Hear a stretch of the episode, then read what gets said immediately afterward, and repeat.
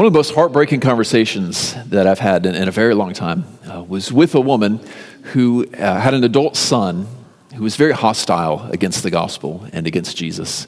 And she had become so discouraged in her conversations with this wayward and hardened and hostile son uh, that she said she was ready to give up praying for him. She thought, there, there is, he has gone so far, there's, there's no hope that he will ever come back.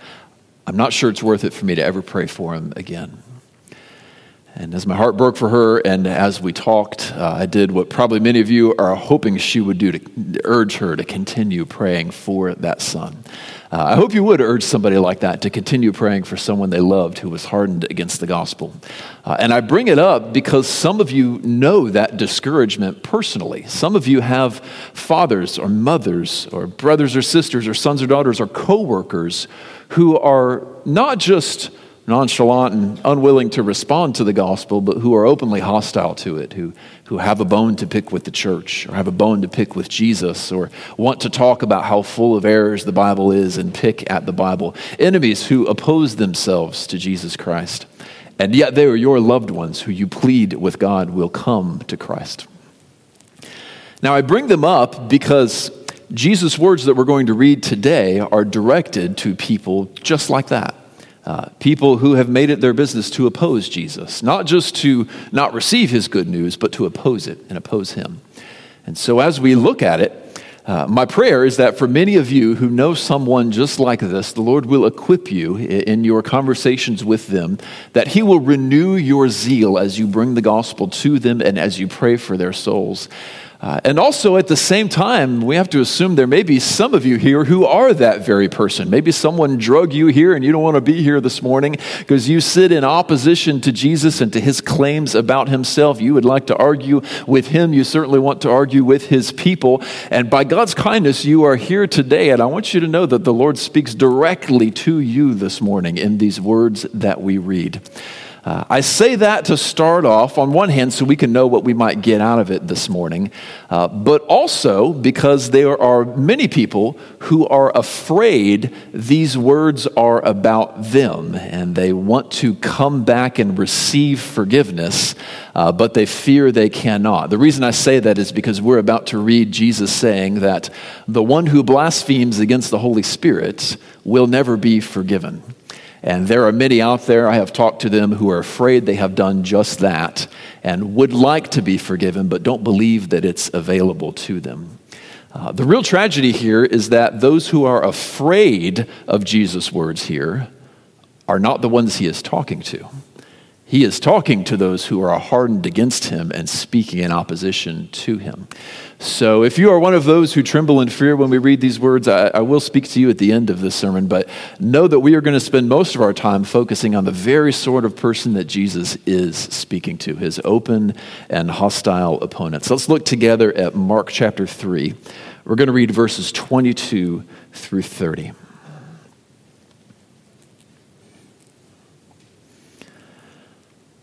And the scribes who came down from Jerusalem were saying, He is possessed by Beelzebul, and by the prince of demons he casts out demons. And he called to them and said to them in parables, How can Satan cast out Satan? If a house is divided against itself, that house will not be able to stand. And if Satan has risen up against himself and is divided, he cannot stand, but is coming to an end. But no one can enter a strong man's house and plunder his goods unless he first binds the strong man. Then indeed he may plunder his house. Truly, I say to you, all sins will be forgiven the children of man, and whatever blasphemies they utter. But whoever blasphemes against the Holy Spirit, never has forgiveness, but is guilty of eternal sin. For they were saying, He has an unclean spirit. The words of the Lord.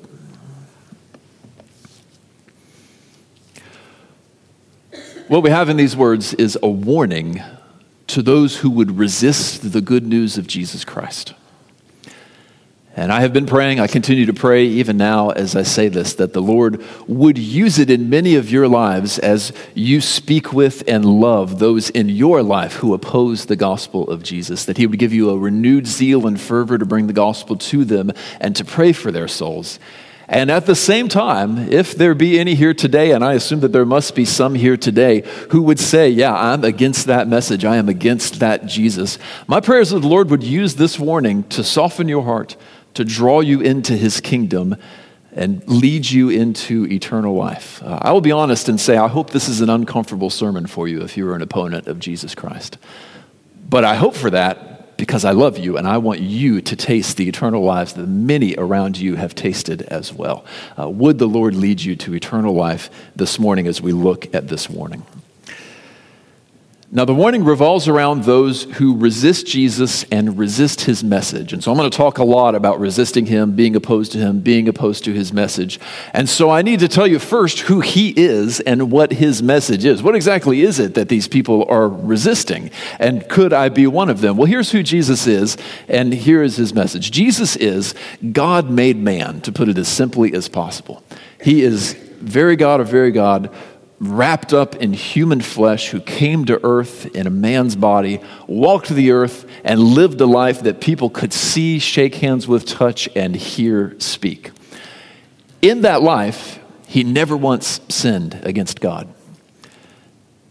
And then, though he had never sinned, he willingly died. Uh, that is important because only those who sin against God are worthy of death. And he, with no sin in himself at all, still willingly chooses to die. He does that so that all who would trust in him can receive forgiveness for their sins. His perfect death pays for our sinful death if we would trust in him. And that is his message an open call to anyone who is willing. Come, return to me, he says. Receive forgiveness from my hand. And so his call is that if you would like to be forgiven for all of your sins, reconciled with God forever in an unbreakable bond, he calls you to trust him to earn that forgiveness for you. And that's the call I make to you right now. If you would receive it, even now, even if you've heard it many times and refused it before, it is there freely available. Jesus stands ready to forgive you if you would trust him in faith. That's his message, and that's who he is. And there are some of you who would hear that and would say, mm, I'm not there yet. And there are others who would hear it and say, well, yeah, but what about, mm, and we would have arguments against the Bible, against Jesus, against the good news, against the church.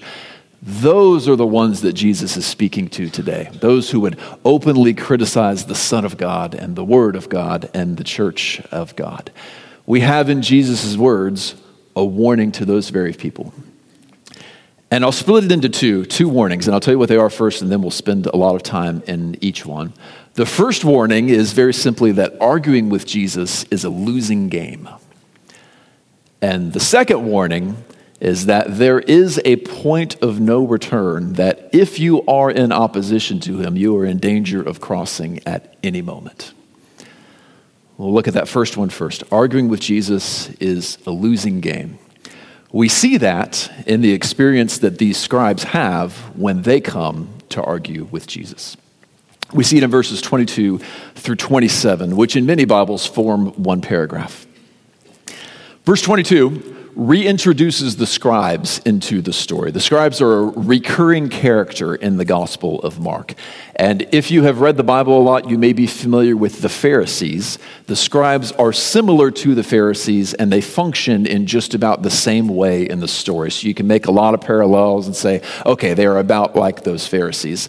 In fact, even some of the scribes are Pharisees. There's a little overlap, but they are a little bit different. Who they are is they are the main teachers in Israel. They're the ones that have access to the Holy Scriptures, that have access to Israel's law, and they stand in the temple and the synagogues, open it up, and speak it and teach it to people. And that's a very important role in that day, even more important perhaps than it is today, because unlike all of you who have access to your own Bibles, the people that day didn't really have access to it. They had to go to the scribes to hear even what the book said, which they could not, in most cases, read for themselves. The trouble was, they were using that position both poorly and selfishly to advantage themselves.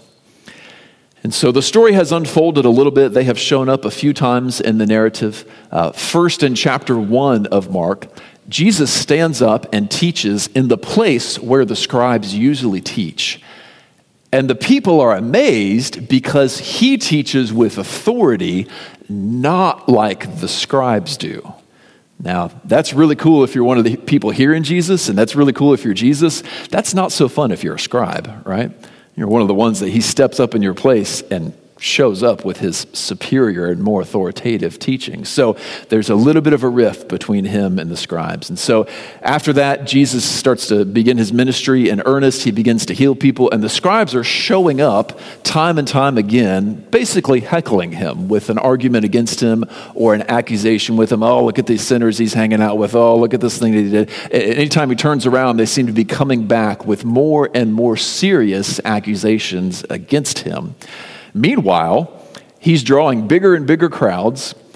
And to make matters worse for them, he's healing people. Now they are trying to compete with this Messiah figure who not only out teaches them, but heals people in front of them. And on one occasion, even uses a healing to win an argument against them. So they're just loss after loss. They're getting frustrated with him. So they come back in this case with an even more serious accusation. This is a common move among people who have baseless accusations to bring people. You don't come back with a more bulletproof accusation, you come back with a more serious accusation that is equally empty to the lies you've been breathing before.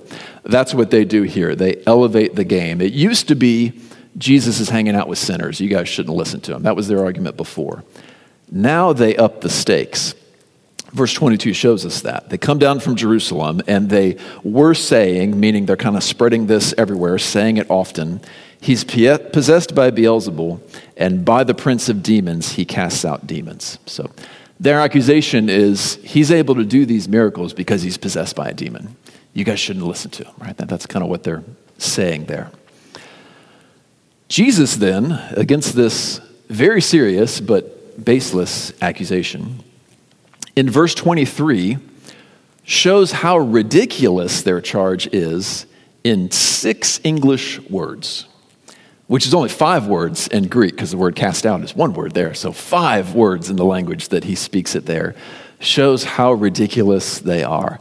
How can Satan cast out Satan? Right? In our day, we would say mic drop, right? Boom. Argument over, right? In five words, he has destroyed their argument and their accusation. He's saying, How could I be working for Satan if I am overthrowing his kingdom? No, no, that's the opposite of what I am doing. So he repeats this a few times, elaborates on it in the next three verses, which are 24, 25, and 26. And then he changes tone in verse 27. In 27, he takes their argument and turns it on its head, actually using it to show why they must listen to him. His words can be tough for us to understand. He says in verse 27 No one can enter a strong man's house and plunder his goods Unless he binds the strong man, then indeed he may plunder his house. So, this is a roundabout way of saying, I am demonstrating that I am stronger than Satan. That's basically what he's saying. So, what he does then is he takes their argument, okay, they're saying Satan is here and this Jesus figure is working under him, right? He's saying that can't be because I'm overthrowing him. No, actually, Satan is here and I am above him and more powerful than him. He says, I'm not doing this because I'm working for him. I'm doing this because I overcame him. I bound up the strong man, and now I walk through his house and I plunder whatever treasure I want to. Here, you be healed. There's another treasure, right? I take whatever I want back from him because I'm stronger than him and I have power over them. So, in just a few sentences, he has gone from destroying their argument quickly to actually using it to disprove all of their other claims. And this is a picture of what it's like to argue with Jesus. You will come with your very best, and he will, he's that kung fu master that you throw a punch at him and he will take the force of your own punch and use it to throw you on the ground. You will come at him with your best shot and you will not even know how you got on the ground so quickly. This is what it looks like to argue with the Lord of the universe. And so that paragraph there is a warning against it. That's what it's like to argue with him. Now, that speaks a word to the Christians in the room. Uh, it ought to, as I said earlier, renew our zeal and our fervor as we pray for those we know who are hardened against the gospel. Because we have here a picture of the trajectory that they are on. They may be smarter than you and be winning arguments against you. But the day will come when they have their day before Jesus, when they argue before Jesus himself. And they will not win that argument, no matter how many times they have won an argument against you. And so, what you, what you must do, Christian, is you must first cling to Jesus, the Lord of the universe, who we saw here has power over Satan and will win the day when it is over with, and bring the good news to that friend, that loved one, that brother, sister, father with a renewed fervor because you do not want them to wind up like these scribes before Jesus, bringing their arguments and losing handily. That is not what we want for any of our loved ones. So pray for them and bring the gospel to them. It gives us a picture and some insight also into what is going on in the hearts of those loved ones we have that oppose Jesus and the gospel. We see in the scribe's actions a common tendency among God's opponents, which is to bring uh, empty accusations against God's people, against God's servants, and against God Himself. Uh, this has been happening since the beginning of time almost. We can go all the way back to Genesis 3, where the serpent, the enemy of God, brings to Eve an empty accusation against God. God knows that if you eat the fruit, you'll become like him, right? God's not looking out for you. You can't trust him. Empty accusation. And we find out later in that chapter that it's a losing game for the serpent. It is promised to him one day a descendant of that woman will crush your head, right? This is how it goes for God's enemies. There is a tendency to bring empty accusations against him and his people, and it is always a losing game for them. This happens again to Pharaoh in Egypt, right? He is before Moses, or maybe Moses is before him. And Pharaoh says to Moses, No, you don't want to go out into the desert so that you can worship your God. You want to go out in the desert because you're lazy. The people of Israel are lazy, right? He brings this empty accusation against the people who are working themselves to the bone to make bricks for him. And it's a losing game. All of his accusations of their laziness are not going to stop the plagues.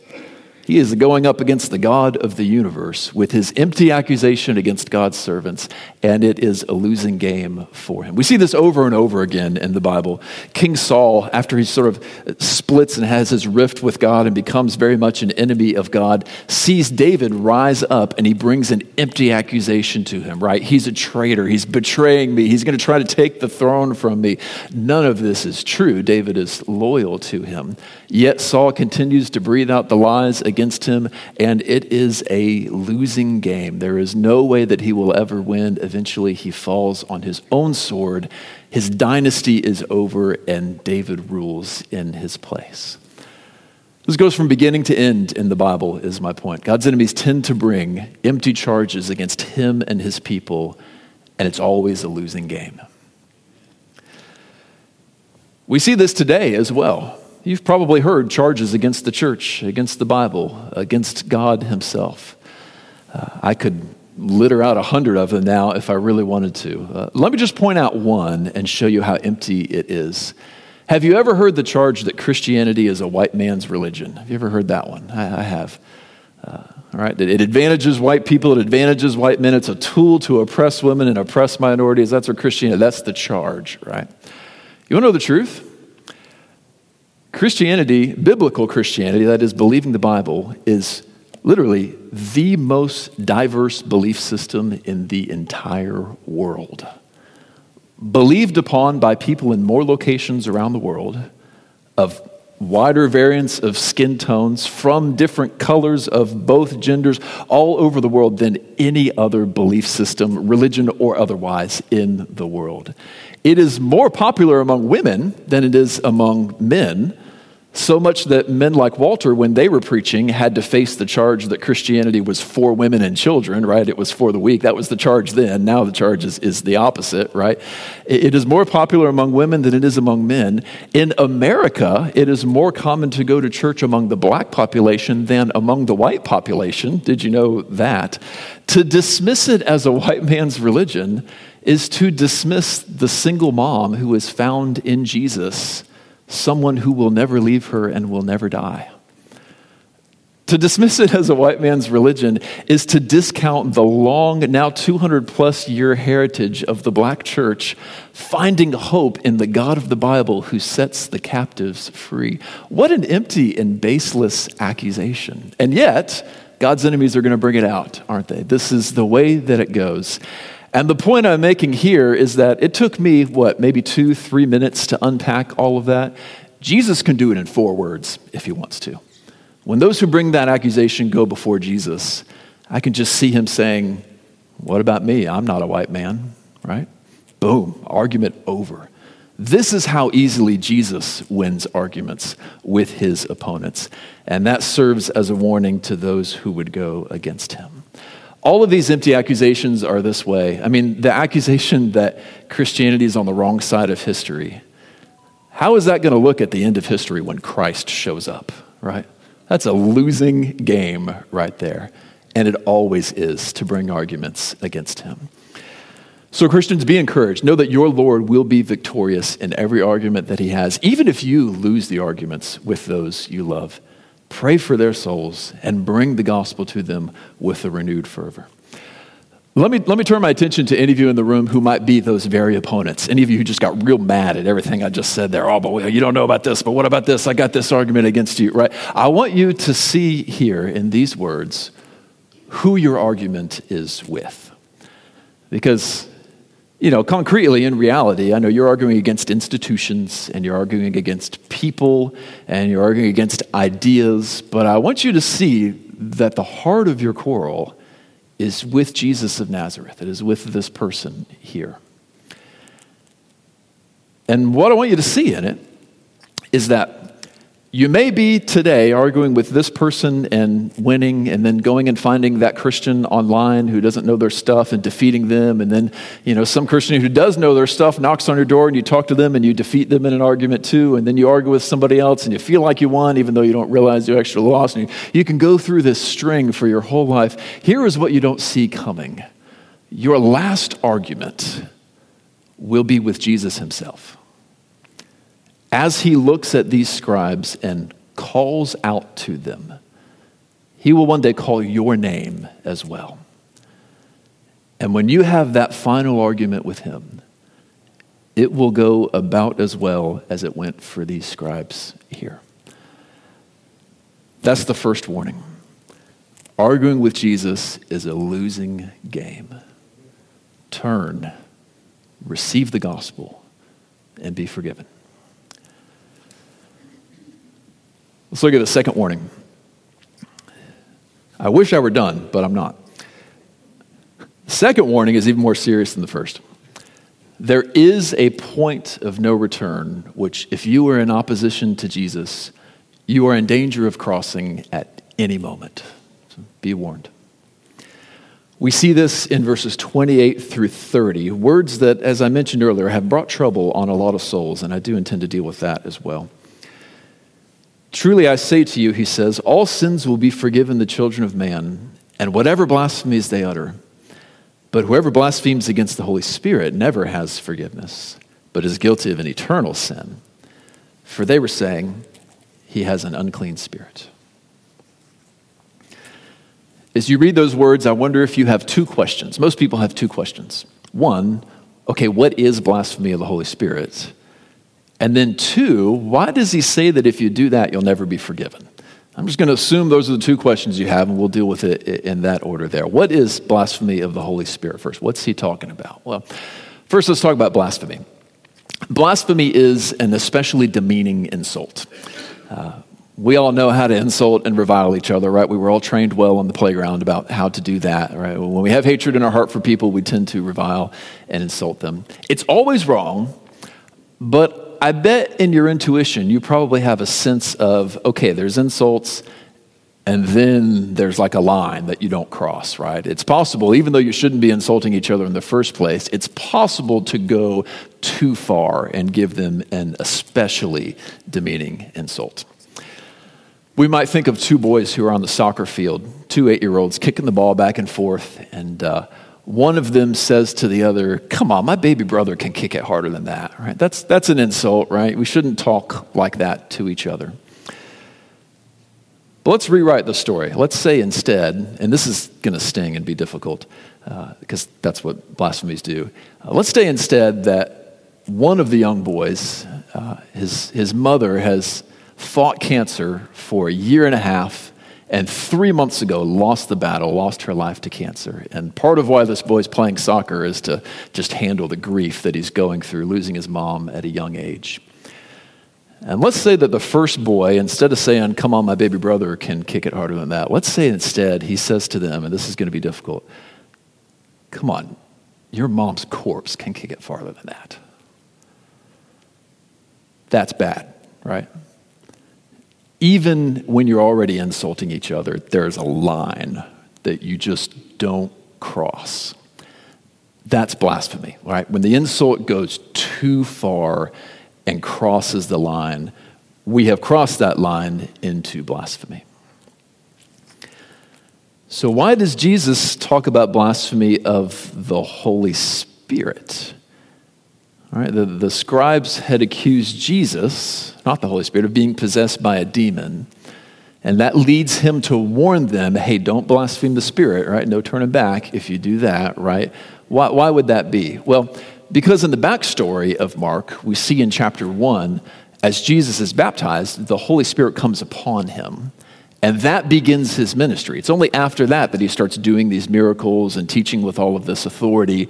And so the idea is Jesus is full of the Spirit of God, and he is doing these miracles by the power of the Spirit of God. Now, do you see the connection between that and what the scribes are saying? He's doing these miracles by the power of God's Spirit. They're saying he's doing it by the power of Satan. So they're basically taking the Holy Spirit, the highest of the high, and they are calling him an agent of Satan the lowest of the low. You don't get much more insulting than that, right? To call the Spirit of God Satan. There's not much more distance, really, than you can do than that. And so Jesus says, Whoa, be careful. You can even blaspheme me, but you can't blaspheme the Spirit like that. That's blasphemy of the Holy Spirit, to, to insult the Spirit of God in such a demeaning way, like calling him Satan. And part of the warning here is that Jesus' opponents are dangerously close to committing it. If you hold up the Word of God, inspired by the Spirit of God, and say, This thing is full of errors and we don't need it anymore, and you throw it out, you are dangerously close to blaspheming the Spirit that breathed out these words. If you say the church of God is full of nothing but whatever, hypocrites, oppressors, you just, just pick from your buffet of accusations you want to throw at the church of God, you're dangerously close to blaspheming the spirit that indwells every Christian. That's how close his enemies are to the line as they speak these accusations against God and his people. That ought to give us pause and make us tremble at how serious this sort of thing is.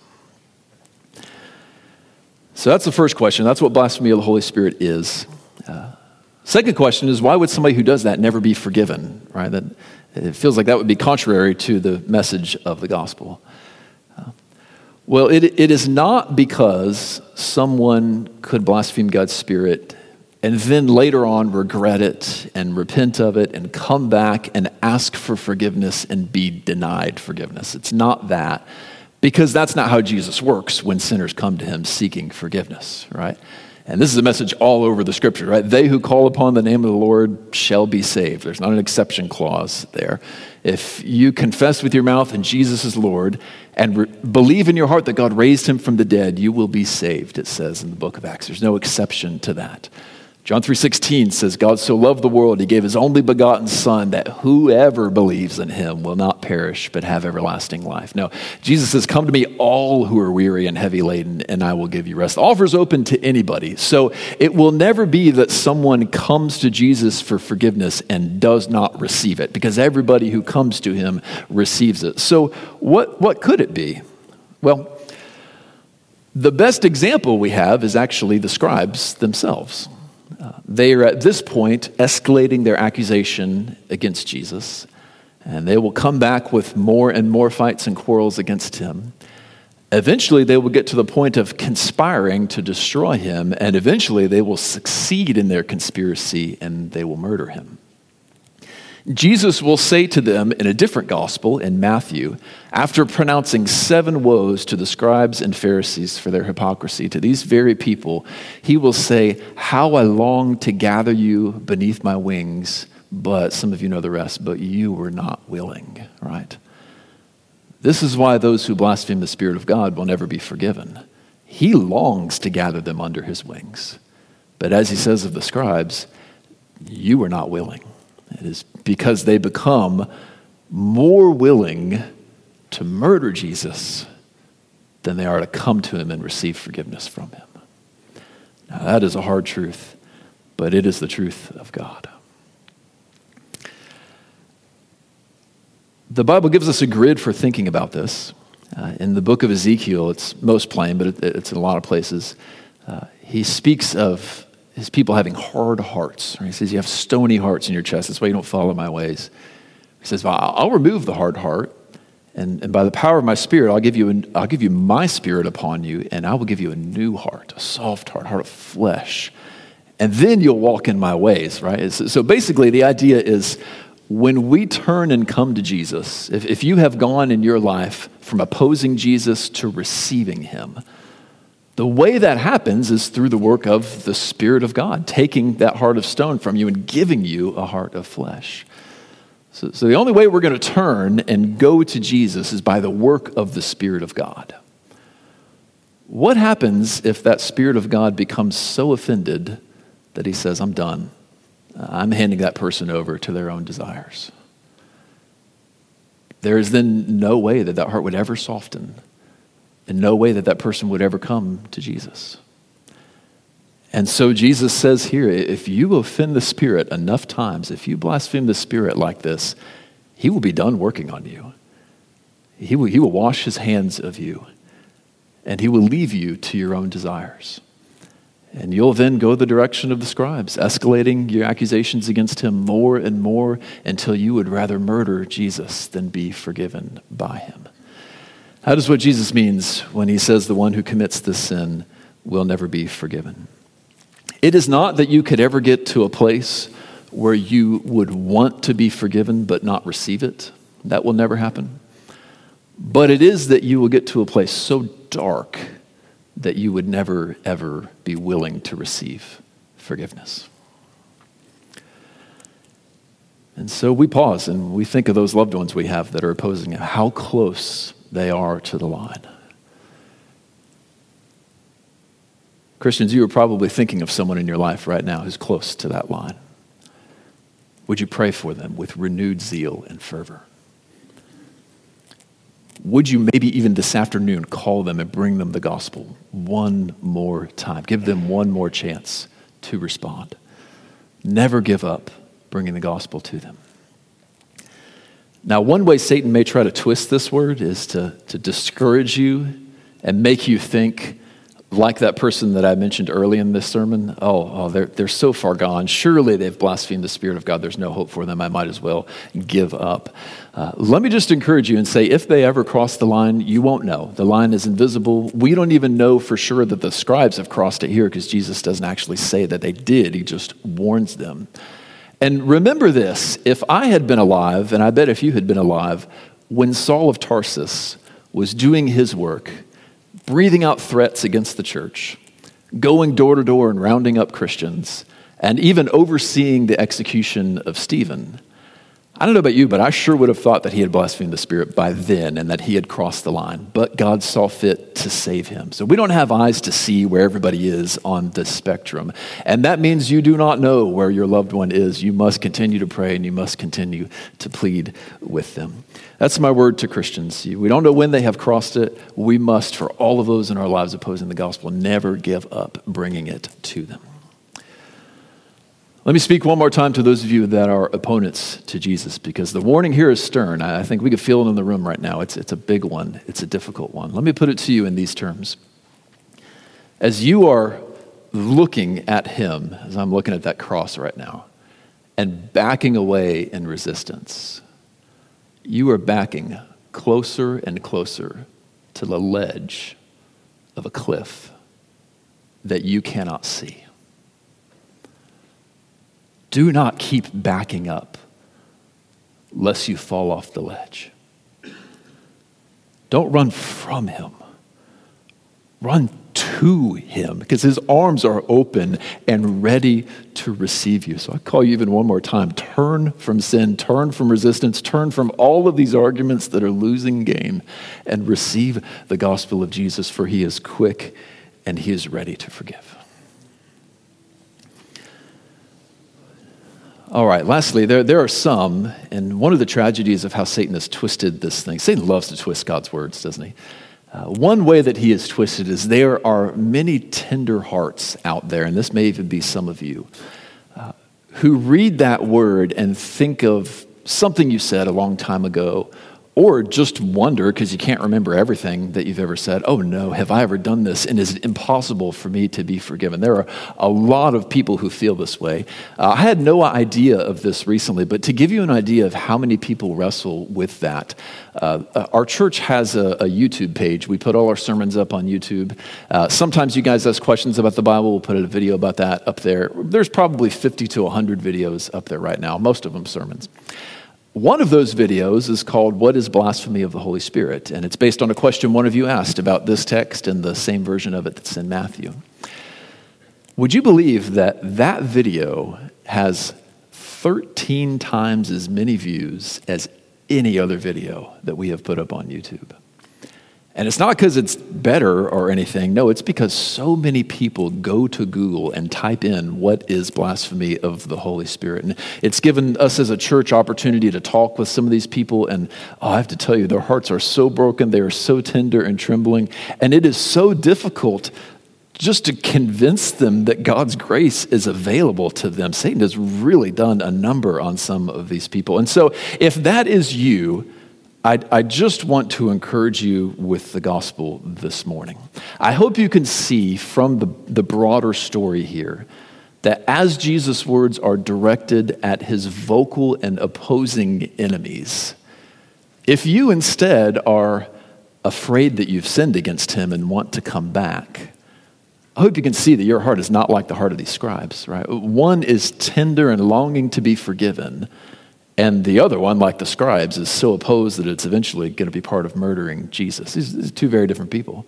And this is good news. That means that it's not spoken to people who are in your shoes. It's not spoken to hearts like yours. And oh, that is good news.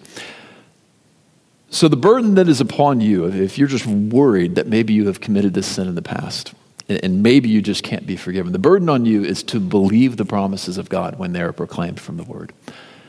When John 3:16 says that whoever believes in him will not perish but have everlasting life, there is a burden placed upon you, and that is in your fear and in your doubting, you must believe that word. When Isaiah 66 2, as we saw in a sermon three or four weeks ago, says, This is the one to whom I will look, the one who is humble and contrite in spirit and trembles at my word. If you are trembling, fearing that you've committed the sin, you must believe that word that says he looks especially on people like you, timid, humble people who tremble at his word. And as the word of God says that they be, that call on the name of the Lord shall be saved, the burden on you is to believe that word, to cast fear aside and to trust in the promises of God, which are made open to everybody. So that it won't be said of you, How often I longed to gather you under my wings, but you were not willing. The only barrier between some and the gospel is their own willingness to believe it. And if that is you, cast aside that barrier and believe upon it. This has been a sobering morning and a serious morning. Uh, let's turn to prayer. And uh, as we pray for those who are hardened against the gospel, you, you may be thinking of somebody and, and even go ahead and name them before God as we pray together. Let's pray.